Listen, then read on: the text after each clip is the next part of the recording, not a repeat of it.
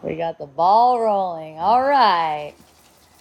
Aloha and welcome to Wisdom Dialogues with Hope Johnson, coming to you from Hawaiian Sanctuary on the beautiful Big Island of Hawaii. Woo! Yes.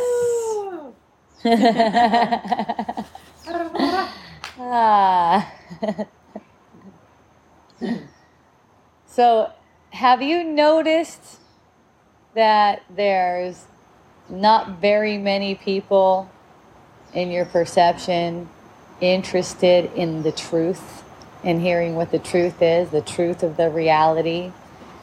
So, we were just talking about that and about how there is nothing outside of yourself. So getting the perception of only a few people being awakened only means that you're only ready for a few people to be awakened. Now, what I've noticed through my experience is at first I didn't see anyone awaken. And then I kept on seeing more people and seeing my friends transform too. That informs me that I was ready for that. Seeing my family members transform too, that informs me that I was ready for that. Like, you can't get anything that you're not ready for. And what will resist your readiness? What will resist your readiness is trying to make it what you think it should be. See, you know, you can only perceive as much as you're ready to perceive. So when you look out on the world and you see all the unawareness, or let's say you think you see all of the unawareness, because you don't. It's impossible to see that. You can only perceive that. A perception is an interpretation. Okay? The interpretation is blocking out what the truth is. Okay? So not giving it your interpretation, but letting it be interpreted for you. Not putting your interpretation on what you think you see, but letting it get interpreted for you so that your misperceptions about yourself can be healed and your perception of the world be healed. That's just how it goes. Like, when the misperception in your mind is healed, the perception of the world is healed, and you can't even think you see that stuff. The only reason we can think we see that stuff is because we're holding an illusory thought about ourselves. So it's through thinking we see something about ourselves that's not true and being able to release the resistance. You know, there's resistance and a reaction to having that perception. Notice there's a reaction to having the perception. It's like, why aren't more people awake? Oh, because I'm not ready for that. That interpretation changes the reaction. I'm not ready for that yet. I'm learning. And also, there are people that are really becoming like that. We see it more. Right. Too, in some ways. We're like, oh my gosh. Because we're ready for it. Yeah.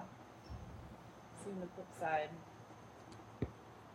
See, the ego's whole game is to hold this thing in separation, to hold everything in separation. So when we think we see people that are unawakened, we immediately try to put them outside of ourselves and say they're unawakened. Well, we're not seeing them clearly, remember? We're not even seeing them clearly, so how can we make a judgment like that? That judgment is arising in our perception is enough to use as a means for healing. So it can just be used, and that any judgment arises in our perception, like to say people are unawakened, you know, and just noticing where it comes from changes the whole interpretation, changes the physical sense, you could say. There's no physicality, there's no body, but there's a sense of it, and the sense of it is what makes it as if it's real to the mind. Makes it seem like it's made of material, like matter, you know, makes it seem that way. But it's really not made of anything but concepts. All held together and projecting an image. The body's not held together by anything. It's not held together at all. It's just projecting. It's predetermined concepts that causes projecting. So what are we really doing here? Like, what are we experience this life for? Really, that's what it comes down to. Are we experiencing this life for healing the thought that underlies it, the self-attack thought that underlies it? Or are we experiencing this life so we can get something out of it? See? And that, you know, that choice changes from moment to moment. So I like being aware of the choice that's being made. Notice when it seems like you're rushed, you're feeling rushed, or you're feeling some kind of stress or tension. Or it seems like you have a decision to make and it really matters which choice comes of it.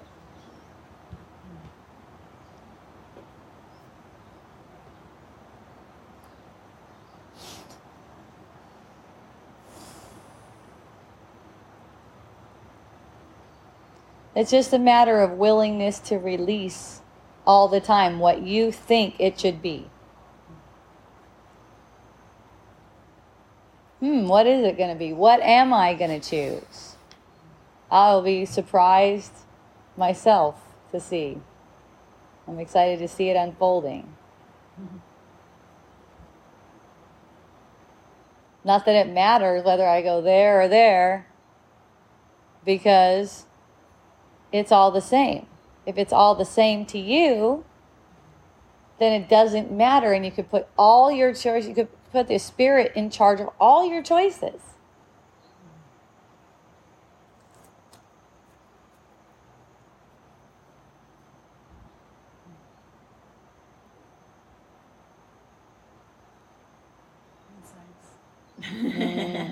Whether to observe the choices or get caught up with them is a choice.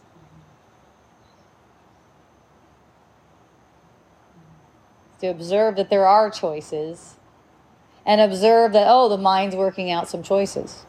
You notice some thoughts occur to you, maybe some pros and cons. Maybe you find yourself writing a list of pros and cons. The mind is working it out. You're not doing anything. It's working out this belief in separation. It's working out how to address things, whatever they are. You aren't a part of that. You don't need to interfere with it, with your energy. Just watch the thoughts tick, tick, tick, tick, and coalesce and take care of it. And then you just know what the answer is because it's just coming. You don't predetermine it. Yeah, well, like Krishnamurti, Eckhart Tolle talk about choiceless awareness, that you're not pro and conning everything that you're observing. You're just choicelessly aware of the isness without any judgment. Yes, it's like that. Choiceless awareness is what Bob is talking about. In case you can't hear him on the recording. So, yeah, it's like these things that are coming to us are meaningless in the sense that we think they're meaningful. And at the same time, they're the means for healing the mind. They're the means for releasing or being released from thoughts that are harmful to our mind. They hurt our mind. It's like little daggers. So it's kind of like I've heard it mentioned in Vipassana. It's like having a protective shield or something like that around you when you're aware of what this is.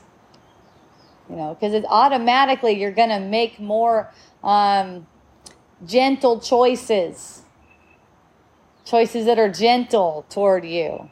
You know, in the apparent world, you're being compelled to make choices and do actions according to what you take to be true about yourself. So the more you allow your judgments and your tension to be released, the more your mind learns who you are, and your actions and your apparent choices can come to reflect that which you have grown to know.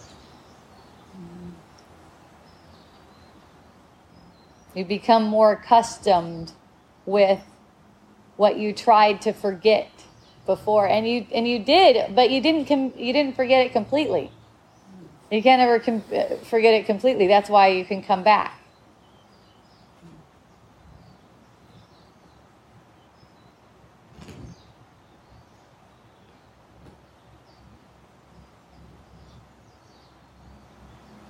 When Jesus said, repent your sins,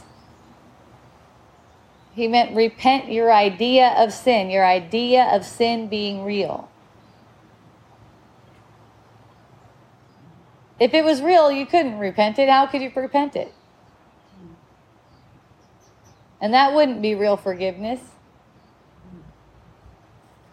Mm-hmm. 'Cause you're like assuming that you did something bad. Yes. Exactly, and that's the kind of forgiveness the ego would have us giving everyone. It's first make you guilty, but you know, if you've been made guilty, there's no way you can be made clean again. Not in your mind. See? It's based on your belief. That something's bad and something's good. Right. And someone more benevolent than you can pardon you. Mm-hmm. You know, our guides, including Jesus and Krishna and our guides, they're more like siblings that are more advanced than us, but not more benevolent than us. They can't give us anything. They could point. They could show us, but they can't give us anything. So, you know, like, please forgive me, that's going nowhere. Your mind is blank when you're in the please forgive me's. It's more like you need to be the one forgiving. It's up to you to forgive the world that you made so that you can see who you really are, so you can come to know who you really are. See, the world is being held up in front of, kind of like a block to what's really here. So we can't see what's really here. We can't see at all because we have something blocking our sight, and that's perception. So perception is blocking the sight of reality. The whole thing is to undo or heal the perception. The whole point of this is to heal the perception. Okay, because the perception isn't just what you think you can physically see. The perception is all the thoughts that underlie what you think you physically see. What you think you physically see, that's the tip of the iceberg. It's all these thoughts that underlie that are the bulk of the perception. So the perception gets healed when you're allowing compassion for your reactions. So you're reacting to the things you think you see. The things that you're sensing through the body sense, you're reacting to those. You're also reacting to the concepts that you believe in, but you don't notice that you're reacting to those. So, you know, it seems like you're reacting to the thing outside in the world, but that's kind of like just giving you an explanation of why you're feeling triggered. Mm-hmm. See? So whenever you're feeling a trigger, which if you don't know what a trigger is, it's any kind of upset feeling, any kind of anger or sadness or tension or grief, aggravation, irritation, anxiety. Yes. Anytime you get an upset feeling, that's a moment for healing opportunity. So when you'll be willing to put your attention on the feeling sense itself, that's exactly the observation that needs to be made to allow healing. So it's all in awareness. That's the only doing there is, and it is in this awareness. So you're aware of what patterns are being played out, how it feels, you know, taking it slow in your mind. Notice that the push is for you to move quickly from thought to thought, taking it really slow, noticing, savoring, enjoying, being curious, and using it for expansion. You know, your willingness to use it for expansion is going to allow it to be used for that purpose.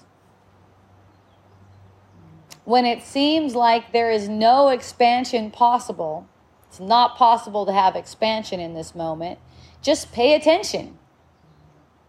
It really is that simple. Now, why wouldn't you pay attention? You know why you wouldn't pay attention? Why wouldn't you pay attention? Because you thought it was more of a benefit to chase around some fucking thoughts about it. You thought that was more of a benefit. Like it was like irresponsible to just surrender. That's right. You have to keep, it's too juicy. That thought is too juicy to just let it pass by and put the attention on the feeling reaction you're getting to it. It's pretty interesting.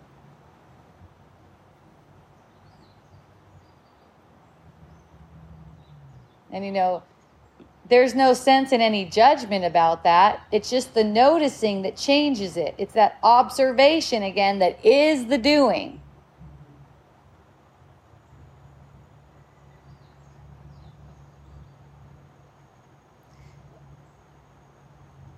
You could say that you have a choice in what you're going to observe. So you could observe your story about it. You could observe your story, or you could observe your reaction to the story. That's another example of making a choice between love and fear. It's just another way of saying it. It's another way of approaching it. It's the same thing.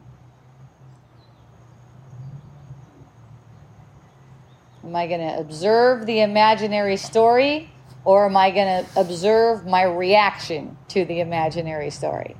It's one or the other.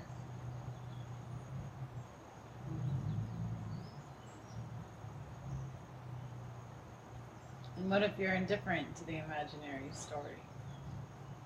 Then it won't be there. It just, yeah. It doesn't it's not attracted to you. Okay. It's only attracted to you. Every story that's attracted, well, let's say it like this, because attracted isn't really saying it right either. I mean, none of it is, but I think it could be a better pointer. It's like you're not making that up. Mm-hmm. Mm-hmm.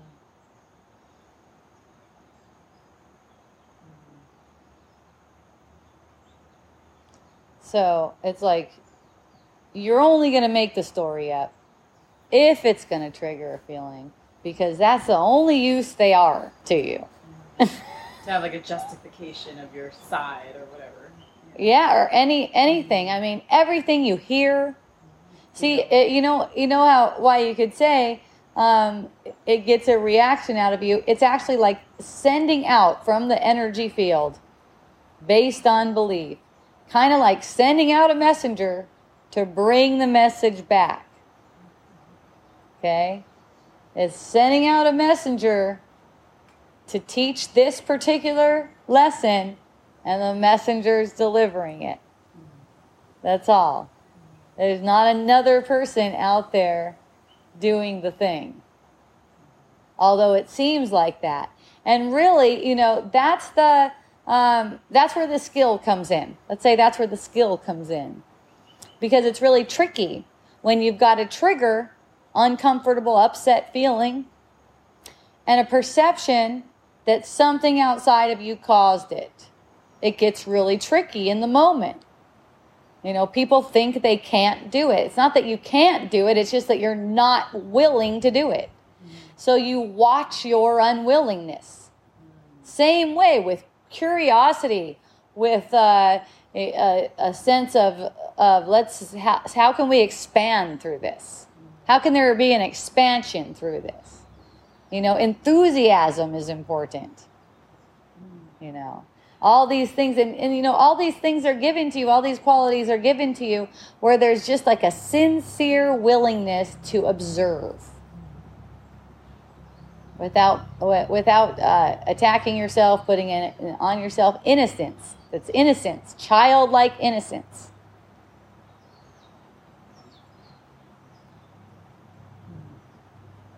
You know, a child that hasn't been conditioned in guilt won't consider themselves guilty without learning that.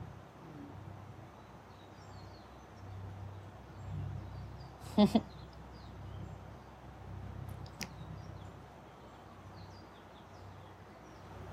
kind of like rivers or streams of thought that we get on, you know, and we seem to meet in a certain place.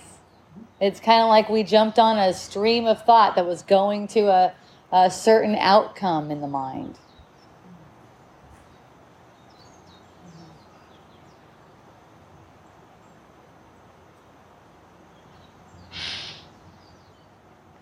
Yay!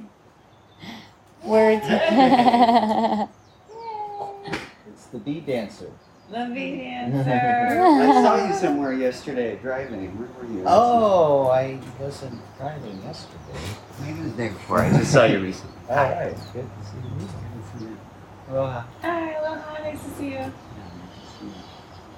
you. Yay. I love us so much. I love us too. Oh, yay. We're amazing. So lucky to have each other. Yes, and you know, I was just sharing about how fortunate we are for every perception that we get, whatever it is. You know, whatever life seems to come up with, because it's all for the same thing. Because of that, so everything that we get a perception of, we can be excited about that. Like when things seem like they're really bleak to me, I get excited about that. I like it. Ooh, things seem really bleak. Because it's passing. And the only way to be able to receive the gifts that are coming through having that perception is with gratitude. Where there's gratitude, then the gifts are received. It's like, thank you. You know, whenever I'm focused on something and it seems like it's shitty, like I have a shitty outlook to it, I make sure I'm like, oh, thank you. And feel that gratitude for it, because it is for awakening the mind. It is teaching something. When we use it for teaching and learning about what our true identity is, which basically means releasing thought patterns that hurt our mind, that's allowed to happen through us. It's the gift that we have. It's the power that we are. So, you know, it seems right now, which I think is really awesome, that the governing whatevers have a bunch of power. They're like making up stories like they got a bunch of power. And I think it's awesome. Because, you know, people are going, no, you don't have the power. And other people are like, yes, they do. You guys should be washing and sterilizing your dirty ass selves or whatever we got to do. Take a poison.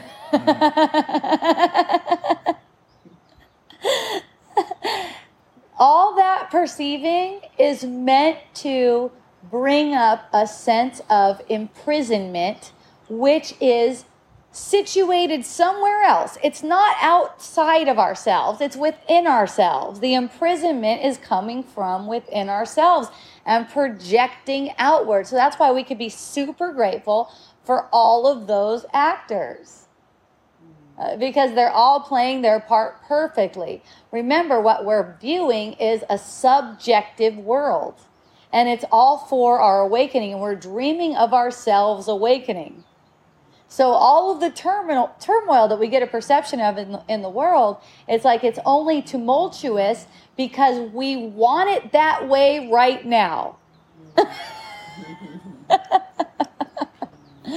And, you know, our goal is to change our mind and learn about what we really want, because we don't really know what we want, obviously. If we're making a world where a bunch of people are dying and getting...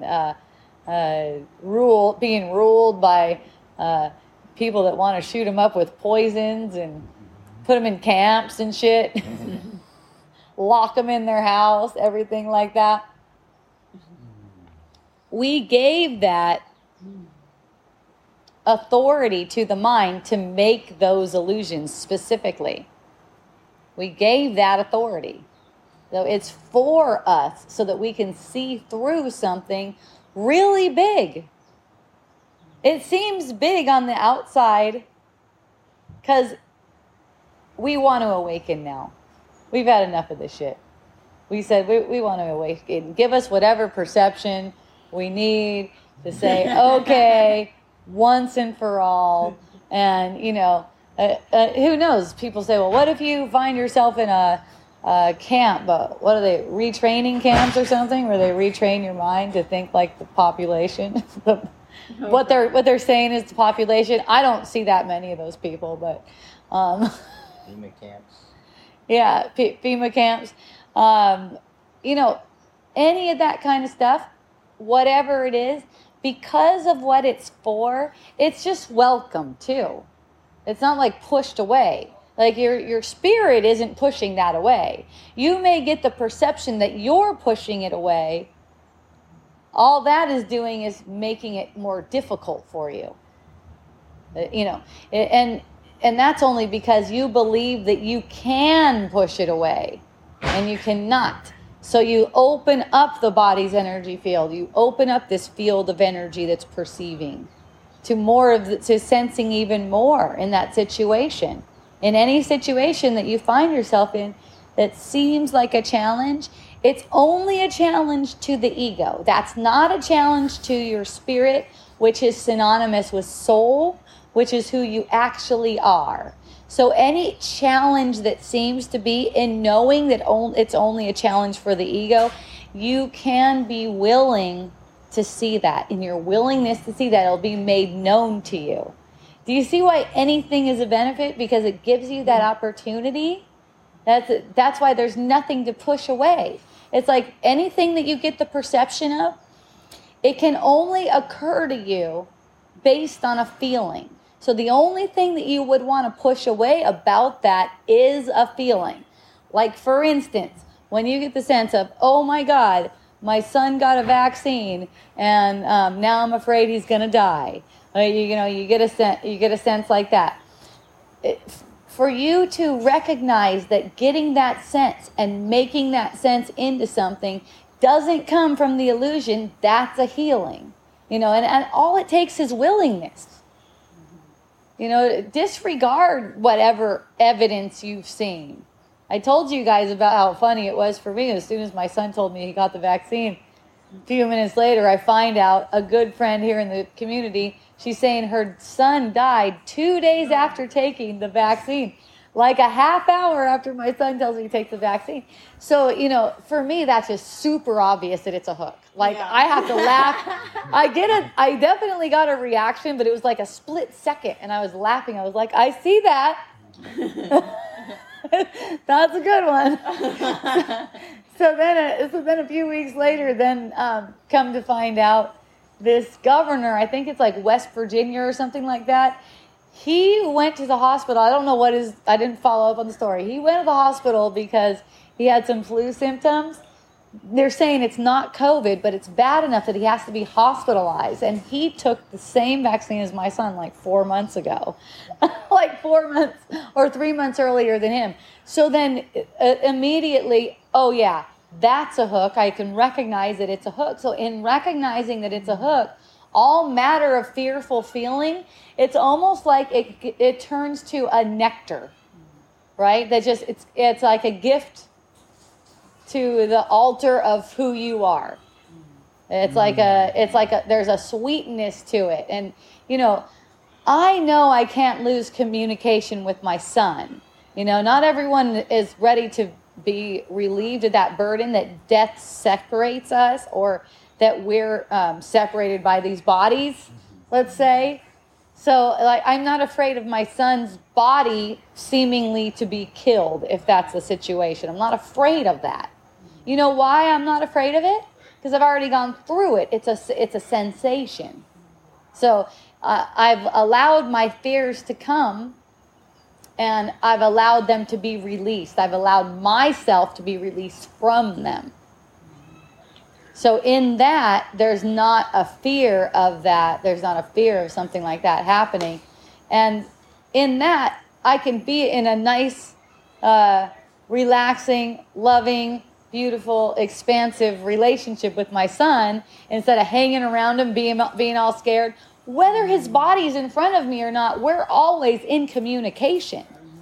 So when I'm thinking of him and his body in terms of being vulnerable to something in the world, I'm not only attacking myself, I'm attacking him.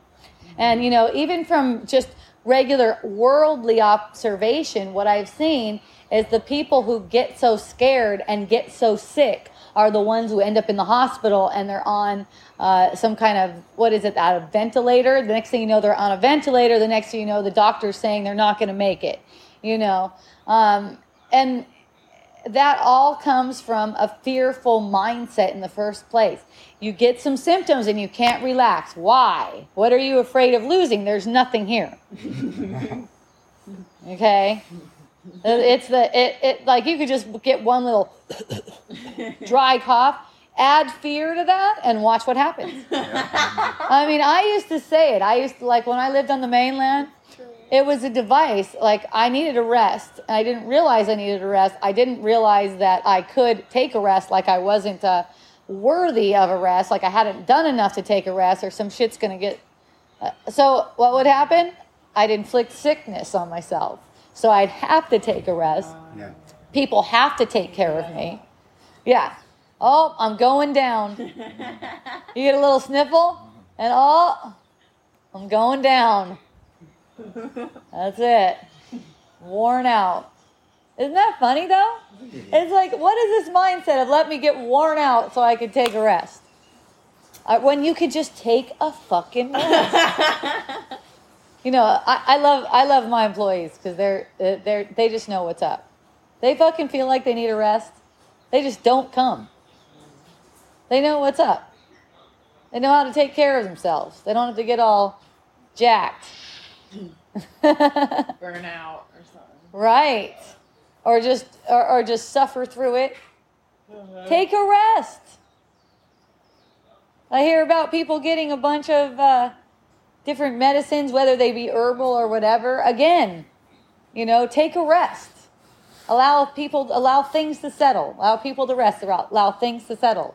I heard from one mom that was feeling so guilty because when her son got the coronavirus, what she thinks to be the coronavirus, she did all natural remedies. Okay? The perception that it seems to be is that she remedied the shit out of him. He ended up with some kind of a nervous disorder, and now he's seeing doctors about that. Sometimes some kind of nervous system disorder, and like he's not himself kind of thing. And now he's seeing doctors for that. And so, you know, it's not a matter of what you do and what's right and what's wrong. It's not a matter of that. These teachings don't come for those reasons. Number one, these teachings are always a blessing. So it's like you learn to see them as a blessing. If you're willing to learn to see the teachings as a blessing, they will be for you. They'll bring forth guilt. They'll bring forth innocence to heal that sense that you're guilty. They'll show it to you. I mean, it's so obvious, you know, to me that this is an attack on the mother. She's feeling guilty because she seemingly did the wrong things. She gave him the wrong treatment. And now he's like, I want allopathic medicine, you know. He's like, I just want allopathic medicine. I don't trust that stuff anymore. Mm. So if you get a perception like that, or, you know, everyone's dealing with their different challenges and battles. There's no one who's left out of this stuff, you know. That's just one example. So you could see, you know, like how compelling the ego's argument is that you are guilty. You can see that it's a compelling argument. Look what you've done. You freaking thought you were doing it right. And now, and this whole thing, all these decades that you've been trusting in these natural cures, these natural medicines, and look at who you're turning to for help now, the allopathic medical system. See the stories? None of this stuff is meaningful at all. You know, anything that you choose could prove to punish you. That's how it goes. Anything that you seem to choose, you don't make the choice yourself. If the choice is projected from you to bring you exactly the perception that you need to have to see through that. So the one thing I related to the mother is you are not guilty. That's the thing. And you getting a perception of a son who's damaged, sick, disabled, uncomfortable, anything like that. You getting a perception of a son, all it does is demonstrate that you believe you are guilty. You believe that you are guilty. So use that for healing the sense of guilt. Use all of that perception for that purpose. And it all comes down to your feeling reactions to it, just in allowing those to be embraced, kind of like opening up, becoming large, much larger than the healing, than that feeling, just like opening up to embrace it and allow yourself to be embraced by compassion.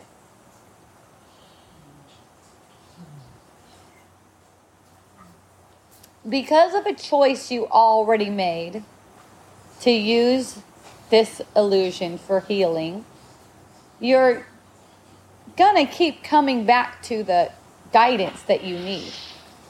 You know, even if you seem to stray away, go down a different path for a little bit, it's all for healing.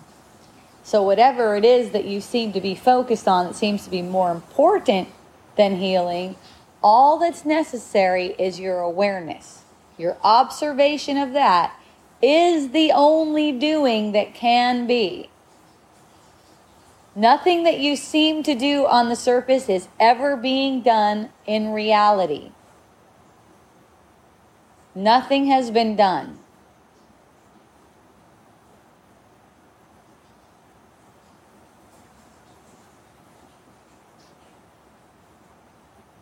And anyone that seems to be trying to project guilt or shame on you for something that seems to be done, they are deserving of your gratitude. Because they're bringing it up for you. That's the message you wanted to get. Ah, thank you.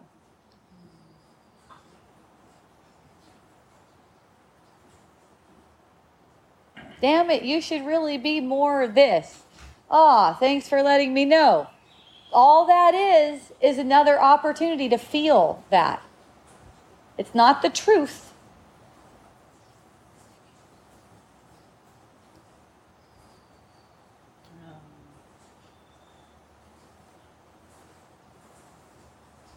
There's going to be people in your life who are going to hold your past against you because you taught them to do that. You don't have to push them away. Let them try to teach that lesson. Because in trying to teach that lesson to you, you learn how to demonstrate your innocence to yourself, which is a healing for them and you. See? I find it a blessing. I take it to be a blessing whenever someone yells at me. Seems to yell at me. I can't even take it like they're yelling at me. It's like, help me.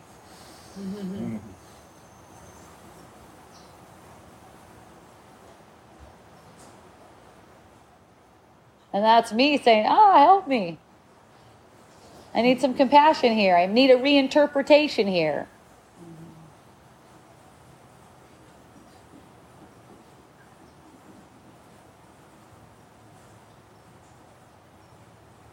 I'm ready for the healing balm of awareness.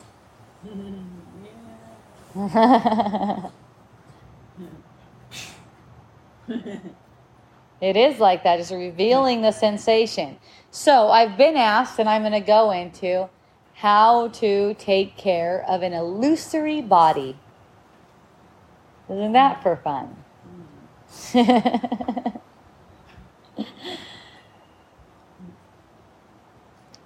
So what brought up this teaching for me was that someone posted about one teacher who had cancer or something like that, and why did that teacher have cancer then if sickness is only an illusion?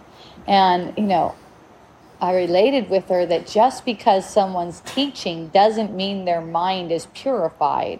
I have never been in contact with or had had the perception of a person whose mind was completely purified. I'm not sure if they would be visible through the body's eyes. I'm not sure. But they won't. But it, with a completely purified mind, you can't perceive illusion. So you can't even perceive sickness. So when someone presents sickness to you, you cannot even see it. And by your true sight, true perception, they're automatically healed of their perception. You know, it's not like the body needs healing in the first place. It's the perception that needs healing. So through this and through the undoing of the insanity in our mind, the guilt in our mind, we're getting easier and lighter perceptions. You know, our perceptions are always getting easier and lighter through that. And, you know, we're on a path with that to where they just get easier and lighter. It keeps on going. It keeps on opening up until there is no body. And this illusion, this veil of illusion, just poof, it's gone.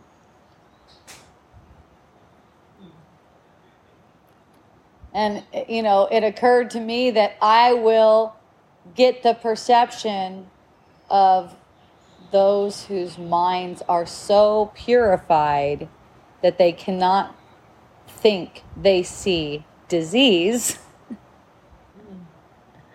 cannot think they see aging, and just, that's the end of the dream, basically. That's the fucking end.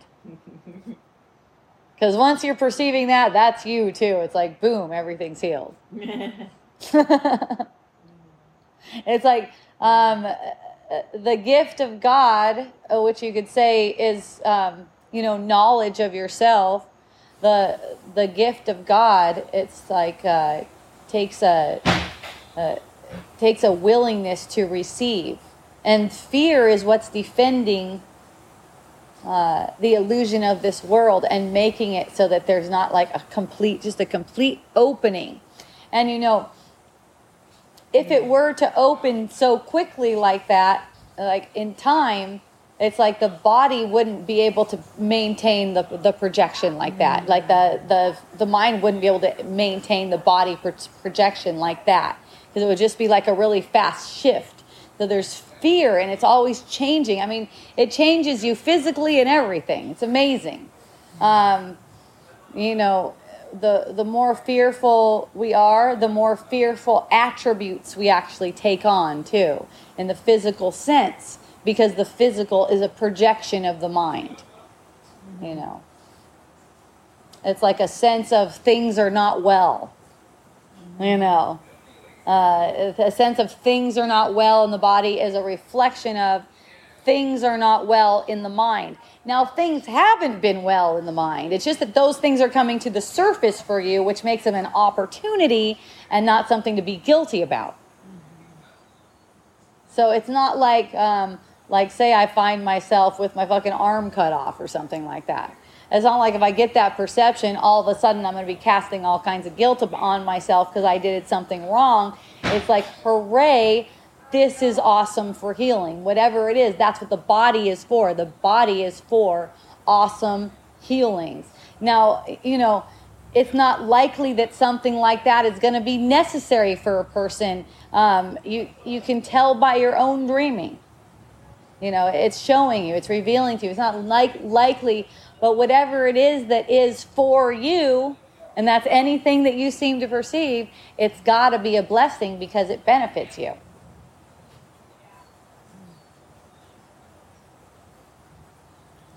So it's not like resisting and coming up with ideas of how my life should go, or how many limbs I should have, or how many teeth are in my mouth, or how much money I have, or, you know, whatever.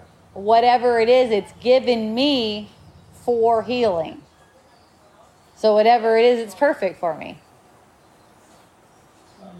It just occurred to me, because my IRS agent, they are pretty much like IRS agents, but my CPA, who just recently did the taxes, he said, you know, this is kind of a red flag by the IRS, this business of you doing minus 40,000 last year and minus 50,000 a year before that, and not having any explanation for how you're living. And I go, oh, well, you know, it is what it is. So I'm sure if there's an audit, it's going to be awesome, you know? And so, and just noticing how it's so much different than when it would occur to me before. I'm just like, oh, it'll be awesome. Like, they can just come in there. They can talk to all my employees. They can look at all my books. We'll have a good time. Smell some essential oils. You know, it just doesn't strike that kind of chord for me. Like if I open the mail and there's a letter in there from the IRS, I'm excited. I feel excited, which it always was. It always was excitement in the first place. But I interpreted it as something fearful, like you don't want to get a letter from the IRS, and especially not a letter where they're saying that they're auditing you. Okay? And then when it occurred to me on the phone call, though, that it was a big setup. It was a big ego setup. Because the IRS agent told me I was in big trouble. And that was where I was like, no, I'm not. Isn't that so sweet, though? It was a fun attempt. Yeah. And I go, oh, well, in that case, why don't you just come over instead of me going to your office? Since I'm in big trouble.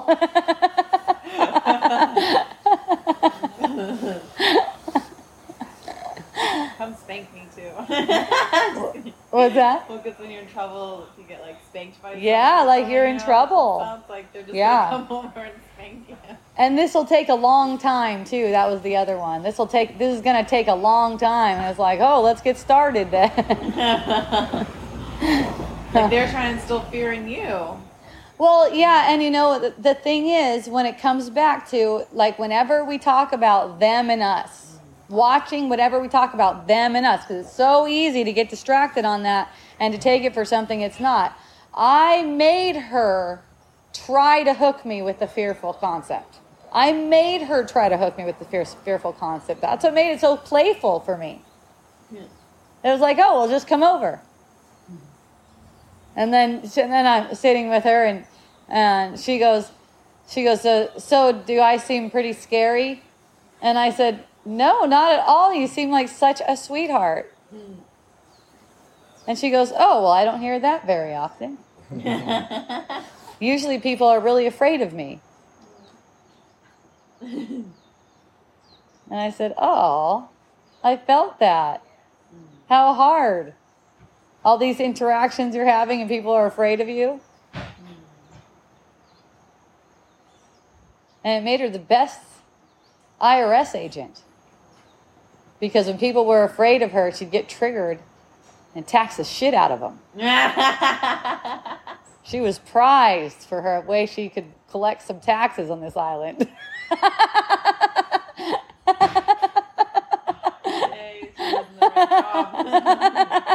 Yeah. she'd come in and people have a chip on their shoulder about how the IRS is a freaking criminal organization and that's her employer and shit. It's not flying well. Yeah. Oh, yeah, let me see how much taxes I could find on you. So everything turns into a healing no matter what it is. It just changes the whole thing. It just changes all of it. There's nothing that's fearful. There's nothing about schools. You know, I think that you guys probably heard my son, Bron, wanted to go to school, right? So we enrolled him over at Keao School. And we were all ready. We had the 5 T-shirts. We had the 5 long-sleeve shirts on order for the fall. We had 5 masks so we could change into a different mask every day. And we went shopping online for clothes and shoes and a lunchbox. And we got together and came to, you know, what kind of lunch he's going to eat and everything and how we're going to do the lunch thing. Yeah, all the paperwork. And then right before, the day before he was going to start, he goes, I changed my mind. I don't like the vibe of this. And I'm like, yay, that is awesome. You know, I was like, that's great. My husband, too, he was like, yes, that's freaking awesome. We're so glad you came to that conclusion and that you have the freedom to do that.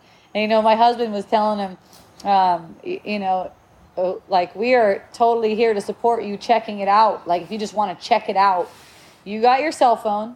Any moment you want to ride home, you just dial your dad, and he's over there to pick you up. He was still like, nope, I'm not liking the vibe. I'm not liking it. And so then what happens after that, since I enrolled my child in Keao public school, to them it means they're co-parenting with me now. Now they want to know what I'm doing with my son.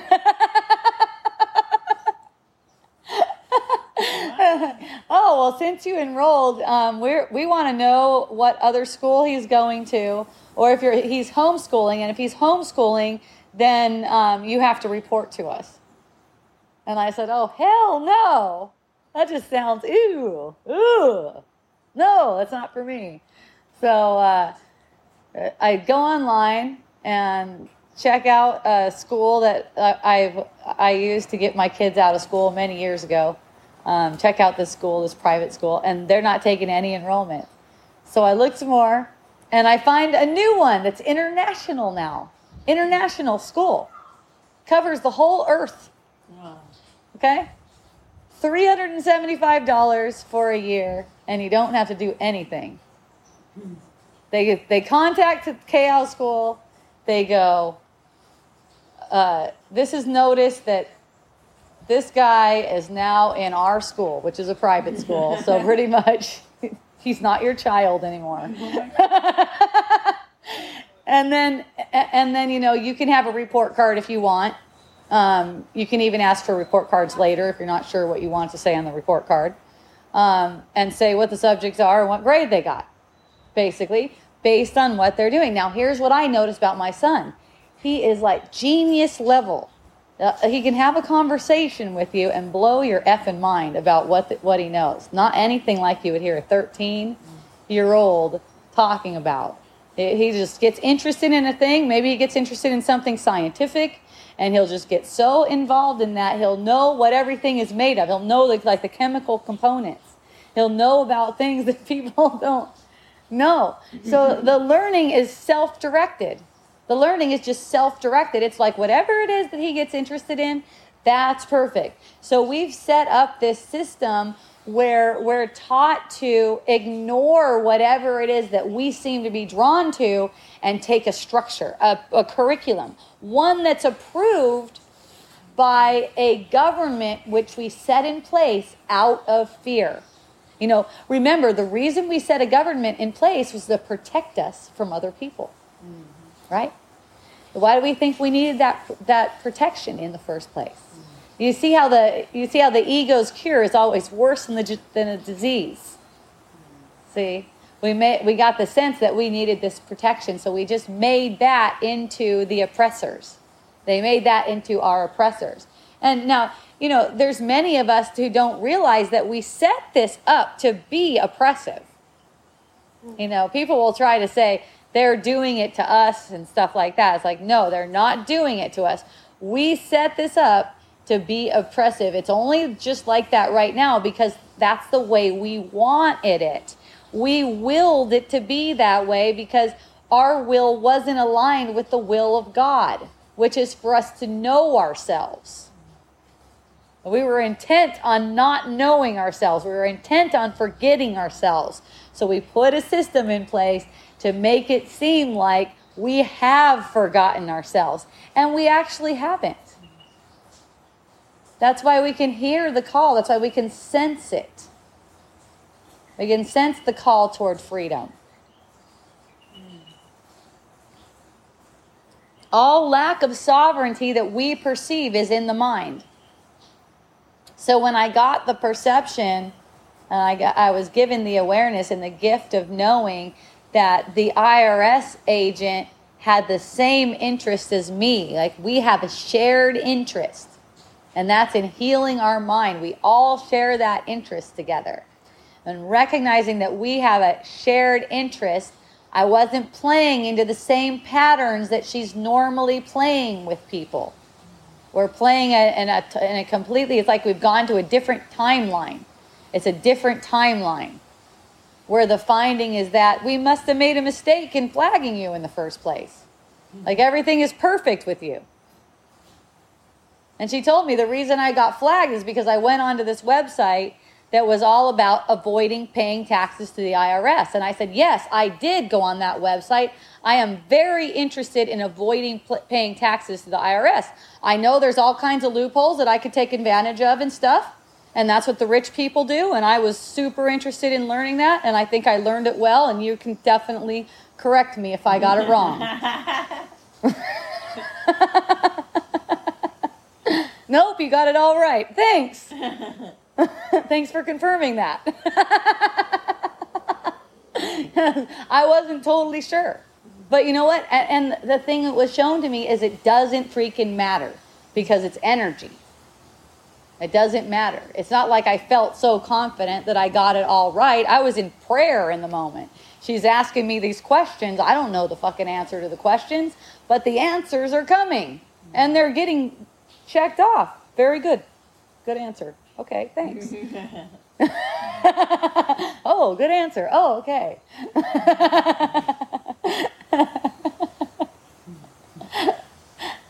There just cannot be a threat. And when we realize that no threat is real, then there's no problem.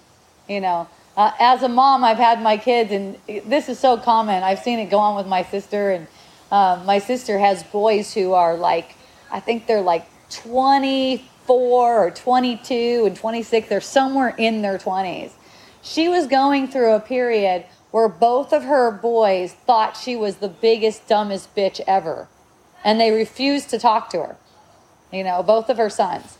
And she was going, wow, Hope, I'm really going through it. Both of my sons refused to talk to me. I go, enjoy it. Enjoy the quiet. Hooray. They're getting some space. And my daughter told me, you know what? You're too judgmental. I can't even hang around you. And I go, well, then it's good for you to go away from me. If I'm too judgmental, it's good for you to go away from me. Get some space. That's some, you know, take care of yourself. I'm respecting that. You know, it's not like something to be like ashamed of. She's like, what about Wisdom Dialogues? My kids love that one. It's so fun. What about Wisdom Dialogues? What about Wisdom Dialogues? How will it look that your daughter doesn't talk to you? And I go, who cares? What is it for? It makes better Wisdom Dialogues. Yeah, we're talking about it. What is it? Yeah, here we are talking. Where the point is, what is it for? See, for me, from my perspective, it is, everything is Wisdom Dialogues. You know, whatever someone says, oh, you screwed up, you've not what you're doing right now or what you're saying right now or how I perceive you is not in alignment with your teachings. And I'm like, well, good. That's perfect. It's not about the doing at all. There isn't any doing on the surface. Remember, the doing is in the observation. This is Wisdom Dialogues. When you tell me that I'm not doing the spiritual thing, like I say that I'm going to do, that's Wisdom Dialogues. That's it. So it's perfect. So it's like, thank you. They're like, thank you for letting me know. Always the ego is going to try to convince you that it's not good enough. That's the whole practice. That's the whole thing. You're not good enough. You're not worthy. Now that you've fallen from grace, I can't fall from grace in my mind anymore. I can get the perception that I've fallen from grace, and I think it's fun and funny. This illusion of self, it's not perfect. It's perfect for what it is. It's perfect as the means for what it is. But it's not meant to be perfect in your eyes. You made it for judging it. So if you think you're looking at me and you're actually seeing me and you're judging something about what you think you see, I support that. I totally support it and I understand. And, you know, that's all there is to it for me. So I don't need to have a conversation about it with you.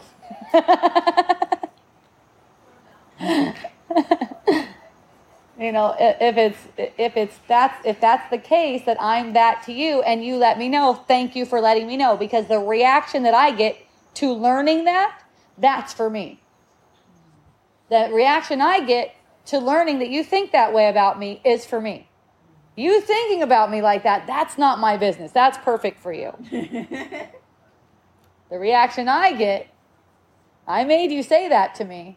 I must have made you say that to me for a reaction. Let me get the reaction. That's all. And not try to deny the reaction. Oh, that did nothing. And here, the thing is, every reaction that you're willing to be aware of, it allows things to get worked out quickly, forgotten quickly. It's just like click, click. You don't have to do a bunch of thinking here. It's really the observation. That's the doing. There's no other doing. All the doing that you perceive is meaningless. It doesn't have any kind of effect on reality whatsoever. It's just making a story. So let the stories be for fun. Let them be entertaining. All your stories are funny. All of them are comedies, no matter what you think it is. You can have a meme for everything.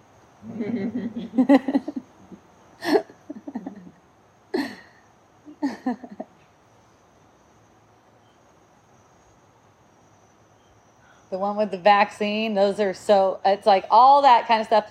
The more tragic it seems, the more ripe for comedy that it is. And in case you guys don't know, I have a comedy group on MeWe. Okay, if you go to my website, hopejohnson.org, you can click on it and get linked to it. And I post my flu world order comedy memes that I find around the internet. Sometimes I make my own meme because I'll just like get an idea and I don't see it presenting itself. Then I'll make my own meme. I haven't done that in a bit, but you know, sometimes the people that come on and crack up inspire me. You can have fun with anything. It doesn't matter what it is. I mean, someone might have asked you a couple years ago, can you have fun with, you know, your government forcing you to get a vaccine if you are going to go to restaurants or anything like that? Can you have fun with it? Some people are going to say, well, yeah, after I get the vaccine and I'm allowed to do all that shit again, then I'm going to have fun with it. Other people will say no, because I'm not getting a vaccine, so that'll completely suck for me, you know?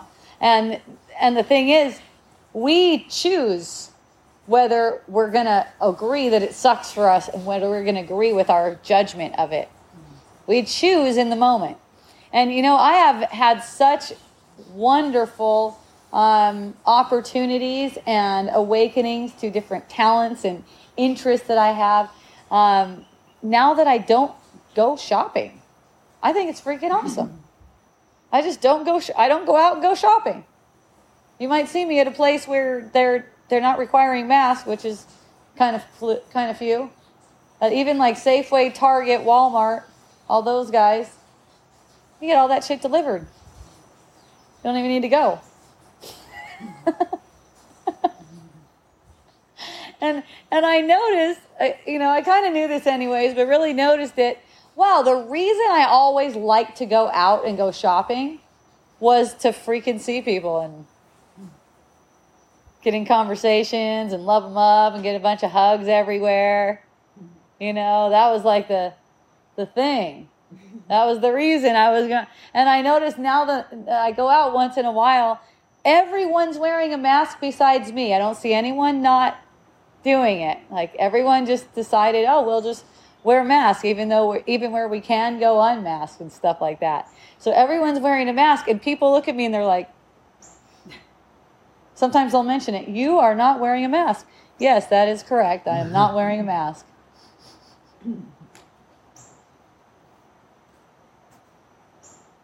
It's just, oh, hey, how's it going? Oh, yeah, what's up? You know, I get some of that.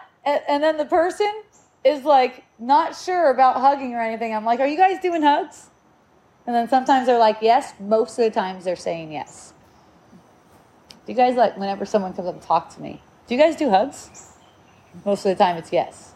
Even though they got a mask on and I don't have a mask on.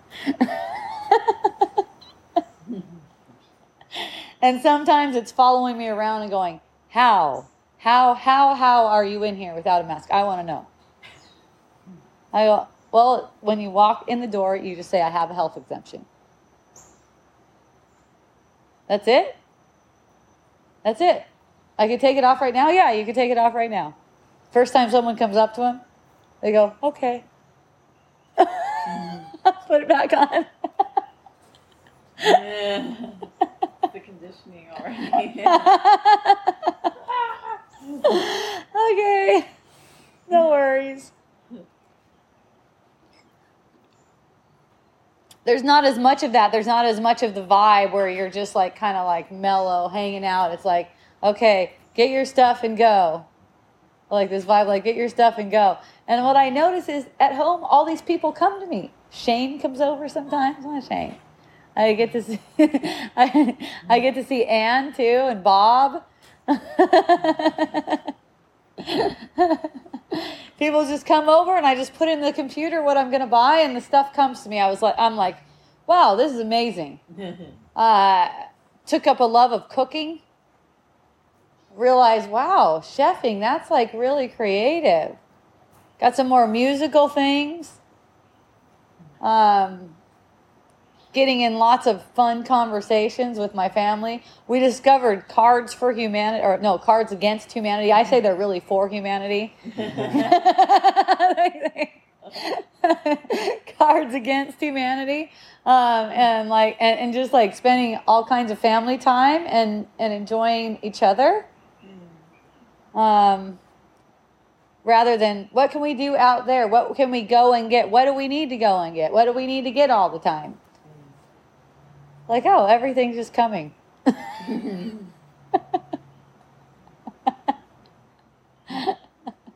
asked my son. He's like, I need some clothes. And I go, do you want to go shopping with your brother or do you want to go shopping with me? And he's like, I just want to buy them online. I don't want to go shopping. And I'm like, I feel ya.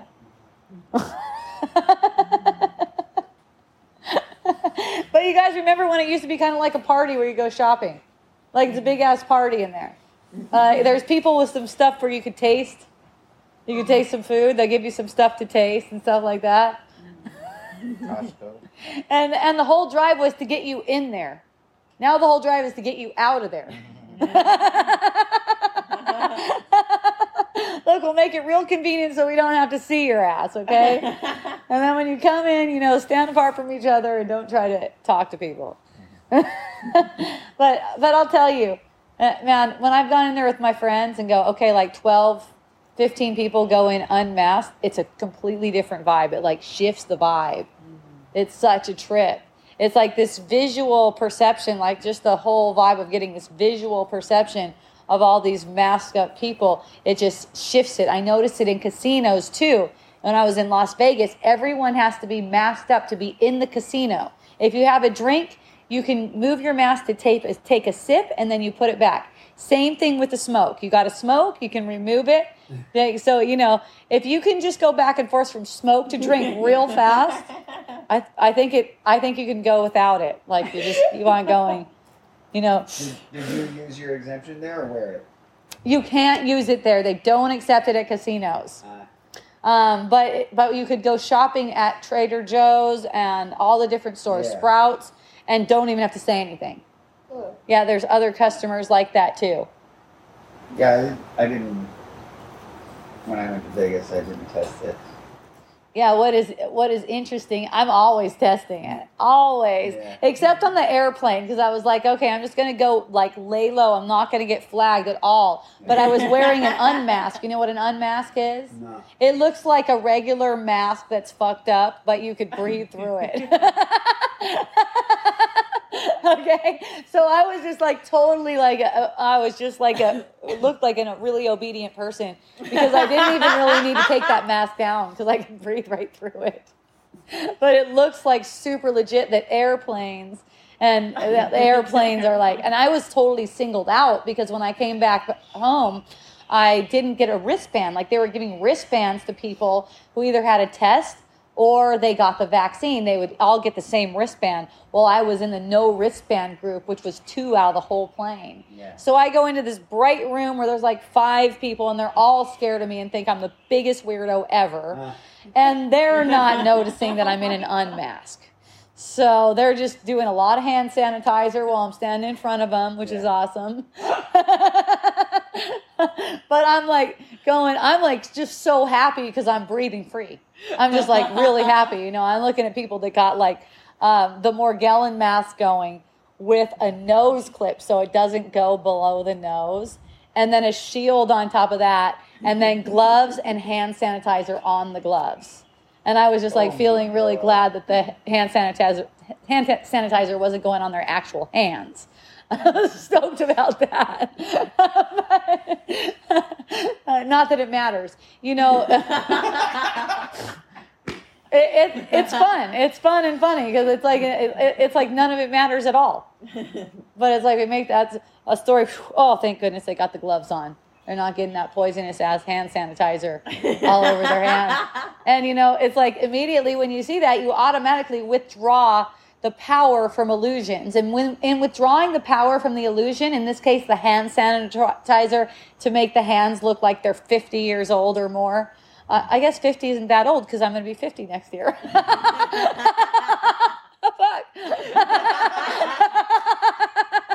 Talking about my hand.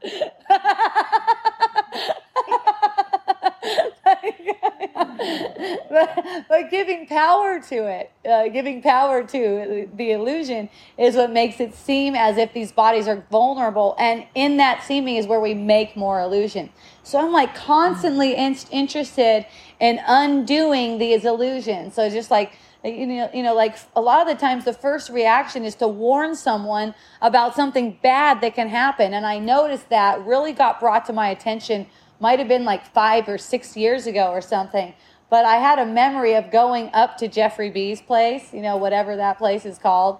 I had a memory of going up there, and I didn't have a 4-wheel drive at the time, and I totally got stuck in the mud. And so I was like, shit, I do not know what to do. I like walked into the gathering, and I'm like, shit, I'm just stuck in the mud. I have no idea what I'm going to do, like how I'm going to get out or anything. But I guess I'll just wait till the end of the party and like call my husband or get a tow or something.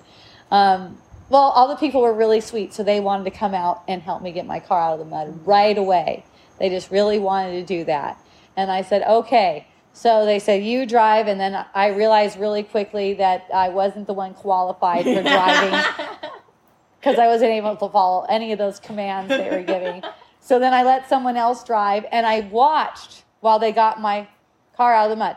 Everyone who pushed my car out of the mud was covered in mud. I was completely clean. Everyone was fucking covered in mud. I go, oh my gosh, you guys, I feel so bad. You're covered in mud, and I'm completely clean. They're all like, oh no, no. We're totally, oh no, our clothes can be washed. It's no problem. Like, there was just no judgment about me being, like, completely incompetent about getting stuck in the mud. And then also, no, like, you owe us for getting you out of the mud or anything like that. But anyways, like a year later or something, a friend of mine is talking about going up there. Peleina, that's what it's called. Going up there, Peleina. And what blurts out of my mouth is a warning about getting stuck in the mud. And another friend of mine goes, don't put that negative energy on people. And I go, what? Like, it didn't dawn on me first. Like, I was just trying to be helpful by telling them that they could get stuck in the mud. And realizing that's like putting my own shit on someone. They're not going to have the same experience that I had. They're not necessarily going to have the same experience that I had. I don't know what's going to come of that. So recently my son goes, me and my buddy, we're totally into this. This is the older son, one who's 19. We're totally into this. We're going to make this online store. We switched, at first he made a store where he's selling wine openers. He made 2 sales on it. He was super stoked. He's like, I want to dive into this thing. So he ended up hiring kind of this mentorship team to take him and his friend to some higher, elevations. And he was telling me about it. I go, are you paying this group? And he said, yeah. And he goes, I'm paying them a lot. And I go, oh, good. And I go, how much are you paying them? He's like, I don't want to say. I'm embarrassed. I don't want to say how much it is. And immediately the reaction within myself is, oh, fuck, he got ripped off. Mm. Like, I've been ripped off like that before where, it seemed like really promising. And I've given him like $4,000 or something and then nothing, of course, realizing for myself when I was going through it, at least the last time I was going through it, I was so confident that it was beneficial.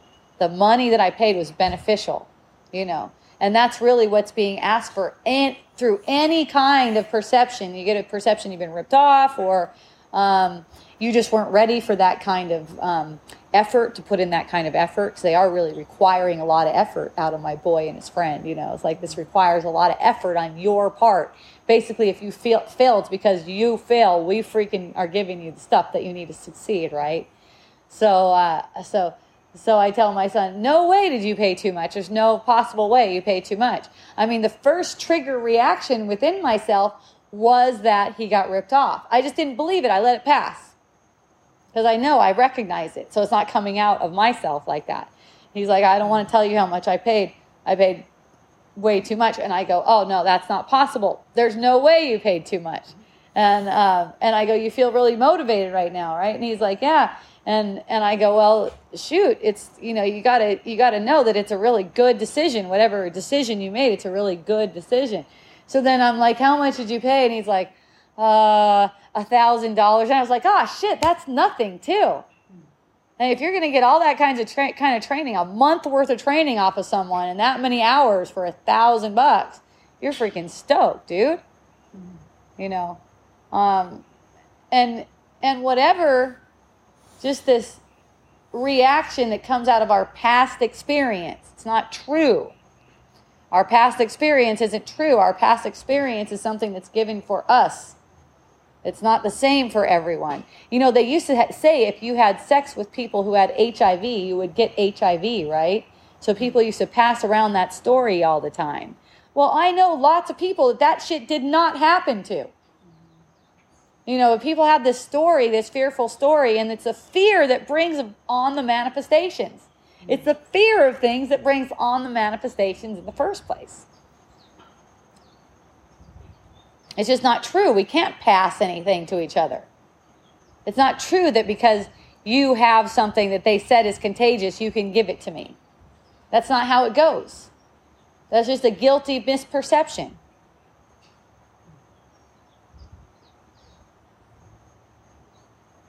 Now, that doesn't mean you need to tempt the ego. That doesn't mean, like, if you feel genuinely, like, you feel afraid of coronavirus, and a friend tells you they have the coronavirus and you need to come over and make some soup for them, that doesn't mean you should tempt the ego.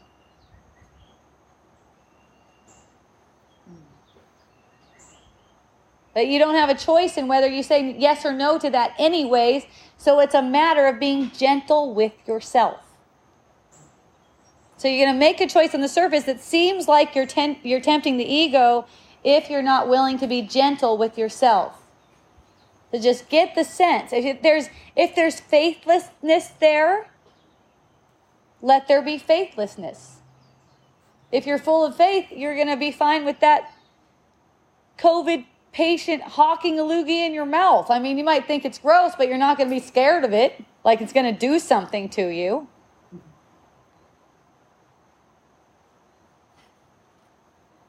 I like to get really close with people when they think they're sick. It's pretty funny. But, you know, I have the faith for that. I'm trained like that. Like, I have the faith for it. I was trained since I was a kid to be like that. And not believe in the images of sickness that we perceive. Only the will of God is true. So how can you even be sick? It must be my mistake if I'm perceiving you to have some kind of sickness. And my mistake in my mind can be healed. That's the openness that's given for healing to take place. And, you know, I don't ask again and again for healing to take place because I know that it's already given.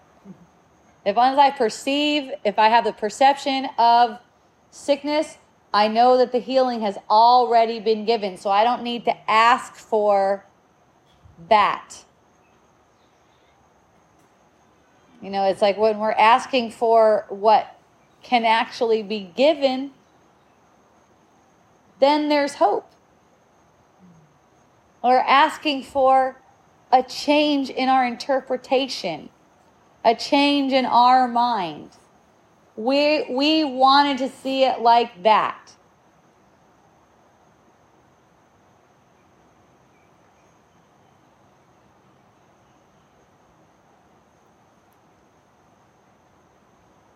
Observation is the change. It is the action. It's the only action that we're capable of.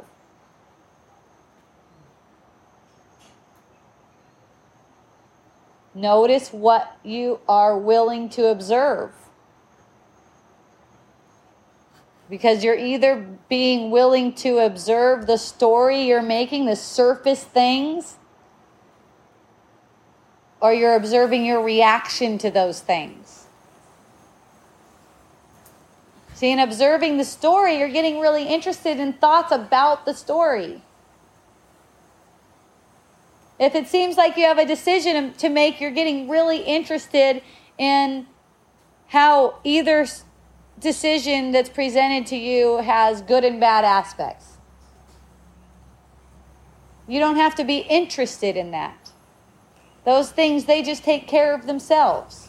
The mind automatically calculates those things. Whatever decision you seem to make is the best decision.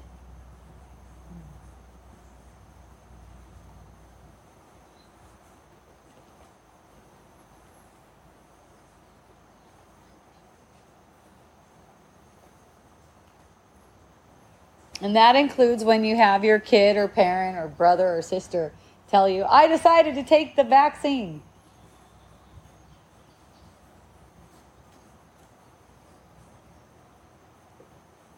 And you're like, it's not a vaccine, but okay.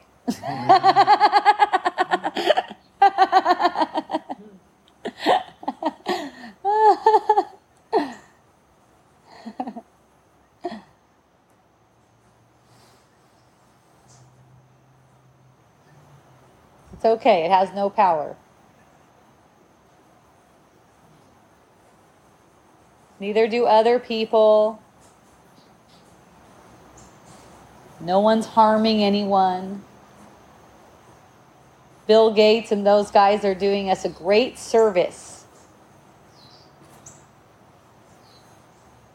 All those people that you get a perception of. I know recently Joe Biden basically came out and said that everyone's going to have to wear a mask. It's interesting that he doesn't have the authority to do that, and yet it's seeming like he does, so that's really fun. Like, oh, let's pretend like he has the authority to make this decision for everyone.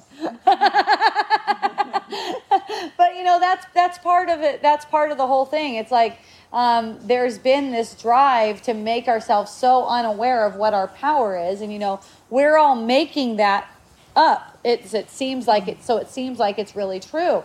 And it's like all the masses...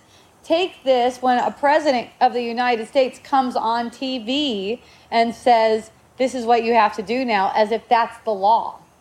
Like they totally just thought, I don't know if they missed that class in school or something. I think it's called civics or something like that, where like how laws get made and stuff. But, you know, everyone just takes it as, okay, that's what we have to do. Otherwise you can get fined and stuff like that. And it's just not true. I mean, yeah, you can accept a fine and pay it, sure.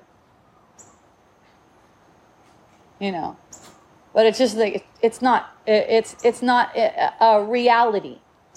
It's not any reality. There is no reality to it. Okay, now it's like this. All right, I say that now it's like this, and I'm the one guy in charge. I decide for all of you fuckers. Because I'm smarter than you. On the channel. Yeah. But you are channeling in person now. Yeah. Isn't that neat? Yeah. Whenever we get the perception of it, we're projecting it. That's what makes it so fun. It's like, oh, that's a good one. And then you start to see how flimsy the whole story is. You start to see how flimsy it is. Because you're not taking it as if, no, that if it feels shitty, if it feels like constricting, it's not really true. It's just not really true. We made that kind of stuff up. See, we play into the energy by believing that it's constricting. So we get the feeling reaction and we take it to be the truth. And so we project that feeling reaction. So we're basically asking for more. It's like, yes, give me another. Tell me again how you're in charge of my life so I could believe in that. I'd rather tune in to your channel. Yeah, and it's the same channel that you are. I mean, really, we all have the same teacher. You know, we put different names on our teachers and stuff, but really we have the same teacher. All those names, they're just names of the one. And it's all, you know, it's like... when we're finding ourselves perceiving something that's tyrannical in our mind, and all we have to do is open up to the truth because we're not seeing clearly. We're not seeing clearly. So then when you have the perception of those kinds of things, it just makes you laugh. And that's not to resist any kind of circumstance. That's not like to say that, oh, it's not possible for me to get the perception of me and all my friends going to an internment camp so I don't have to worry about that. No, I just don't have to worry about it. That's all. I just don't have to worry about it. I don't have to concern myself with anything because wherever I find myself, the fact that I'm there makes it awesome. And the fact that I know how to be aware makes it awesome. You know, it's hard when there's not knowing, when there's not, you know, the skill hasn't been developed, how to allow awareness into the situation. It's hard when you don't know because all these scenarios scare the shit out of you. You know, I get the sense like, oh, my son's like at a party, it's late at night, and I get the sense of, oh, what if he dies at the party? And it's like, it's okay. And just like relax and go to sleep. It's totally okay. No one can die without permission. Oh, the kids are playing on the roof. What if they die? It's okay. No one can die without their own consent. And no one in my perception can seem to die without my consent. It's perfect for me. I don't need to try to resist it. And I can't make it not happen if it's meant to happen. So what that allows is more presence and gratitude for having these opportunities, embodied kind opportunities, right? It's not like the opportunities end when the body seems to come to an end. The body was never there in the first place. It was just used as a means of communication. The communication is nonstop, though. So we open up to the communication by just denying truth to the thought that the person is dead. Oh, they're gone. I miss them. You know how delusional I miss them is? What do you miss about them, really, that you don't have right now? You made up that they were imprisoned in a body. And then you made up that that body passed away. Then you made up that they somehow went away with the body. You're still communicating right now. You're communicating with them that you believe that they're dead. So, you know, they might as well not try to communicate with you because you're not having it.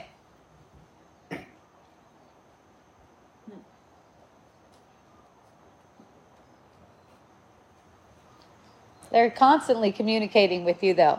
They never stop communicating with you. Anyone that you get the sense of as if they've passed away, they haven't. They're with you.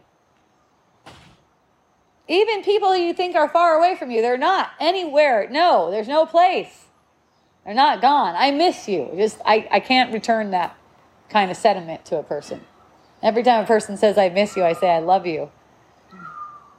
Because I just can't return that sentiment. It's not truth to me. It's not true. How can I miss you?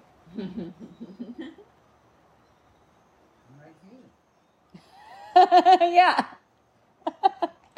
Yeah. All the bodies that we get the perception of, and, you know, watch too, when you're in embrace with the body, watch, that's you. Your mind's projecting it. It's kind of like here's one aspect of your body and here's another aspect of your body. Here they are hugging. Here they are having sex. I don't know how to do that. Here they are having sex. There you go. Then they're not on the same hand. It kind of loses the effect. Anyways.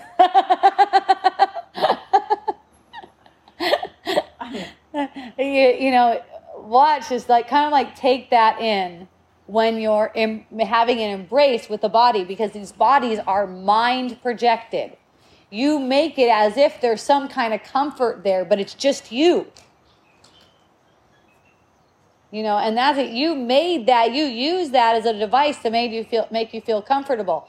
Why wouldn't you be able to be just as comfortable without getting the perception that there's a body there? That's the thing.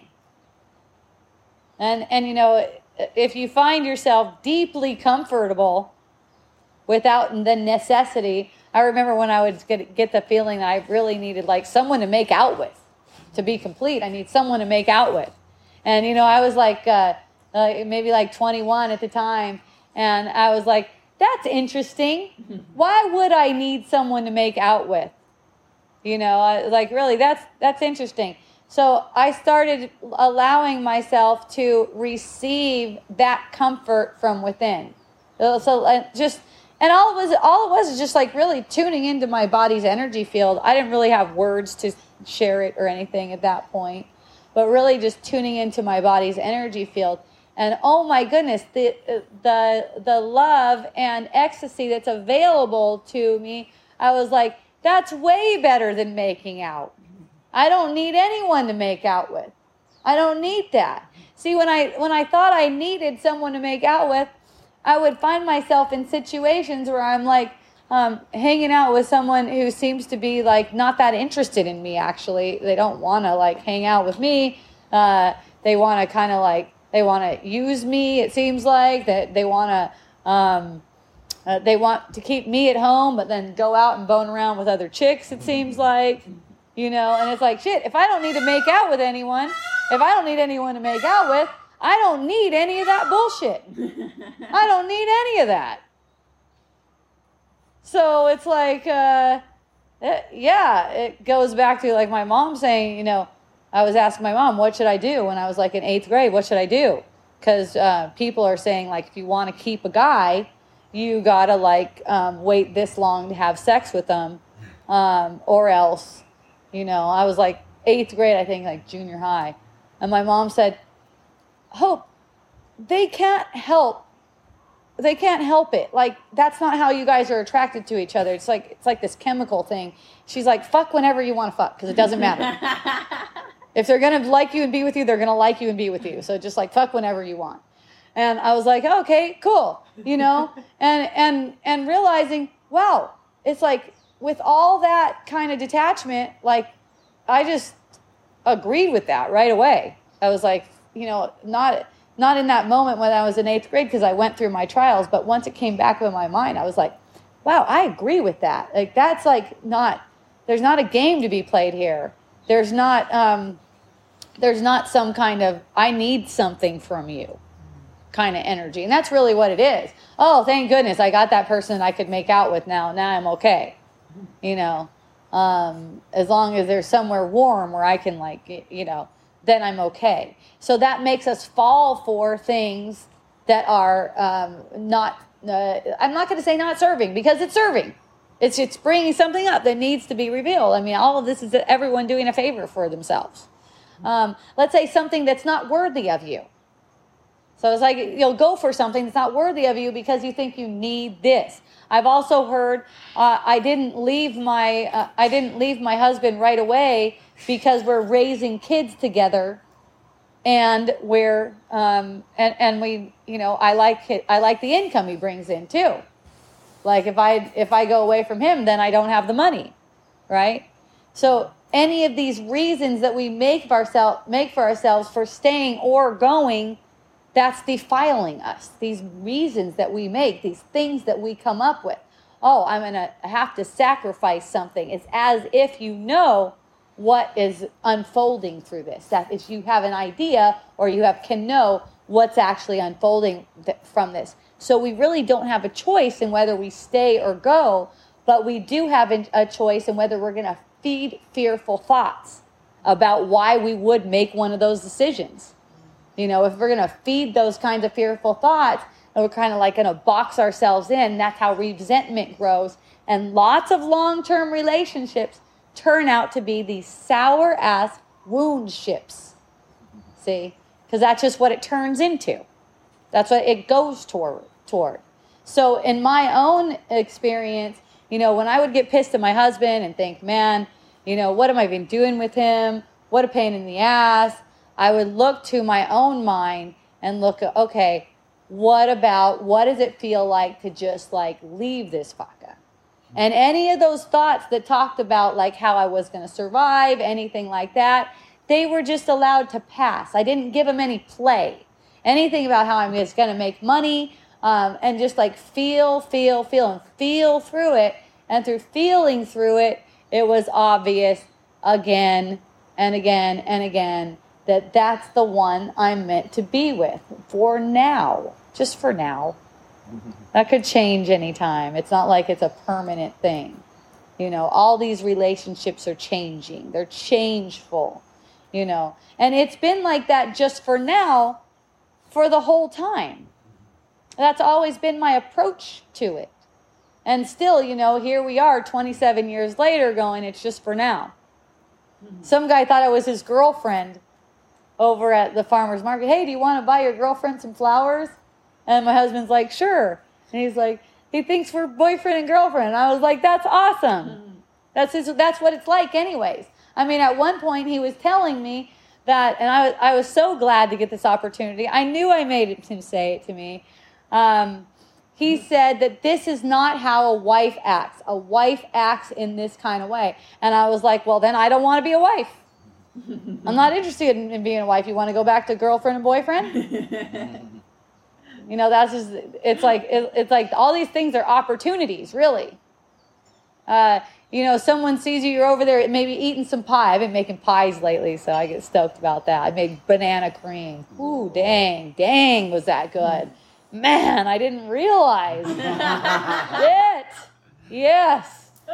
So you're over there and you're getting another piece of pie, right? And all of a sudden, you know, someone walks in, you're eating another piece of pie. Watch the reaction. I mean, really, that's the means for a spiritual practice right there, was watch the guilty reaction that arises. And for me, I'll watch that guilty reaction because I definitely had that thing embedded into me. It was great to have someone see me, or someone no, I smoked some weed, or something. And like someone goes, "Hey, did you smoke weed?" And it's like, until it's just like, "Yes, I smoked weed," and I tell them right away, "I smoked some weed," just so you know, in case you're wondering why my eyes are red.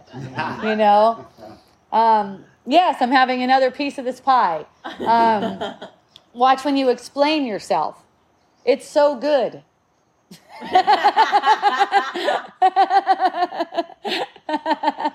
I mean, it all comes down to the energy of it, because we're always trying to tell people a story.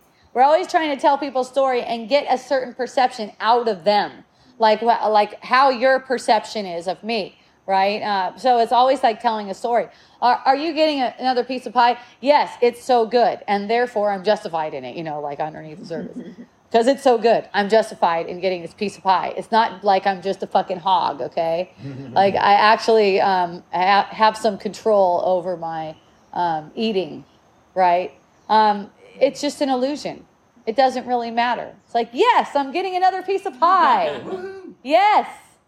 Eating the shit out of that thing. I might finish it off tonight and make another one tomorrow. See if I can make it even better. Maybe a little bit more firm. That was the only thing. And a little bit more firm. This idea that it can hurt us based on the perception someone has about us. I love getting the perception that someone thinks I'm less than. It's good. I know it's good for me, and that's why I love it.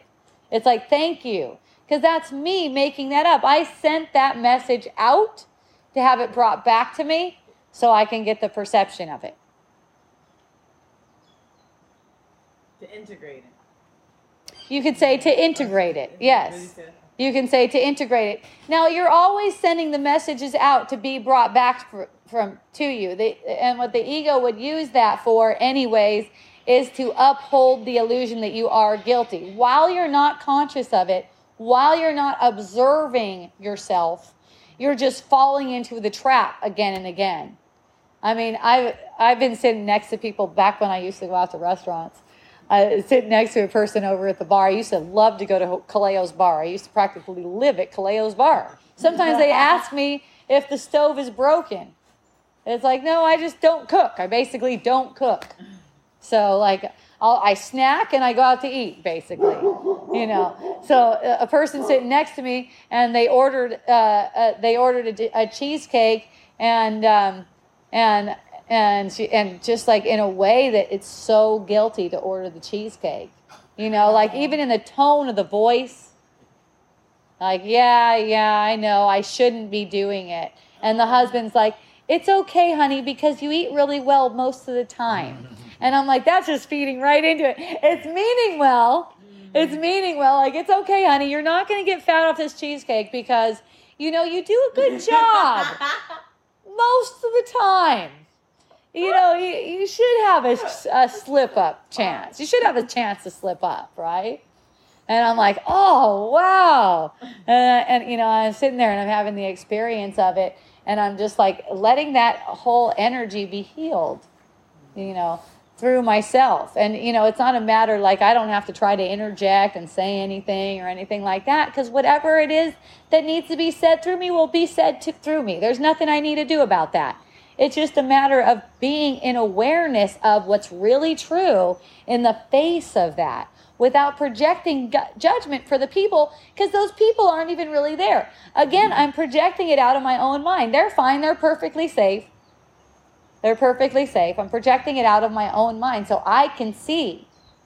So I get the perception of that. And it's not a matter I'm looking at, oh, how do I do that to myself, All it is a matter of is being aware of it, observing the situation in that space, from that space that knows that is not true. There's no way that's true. There's no way that cheesecake is affecting that woman's body.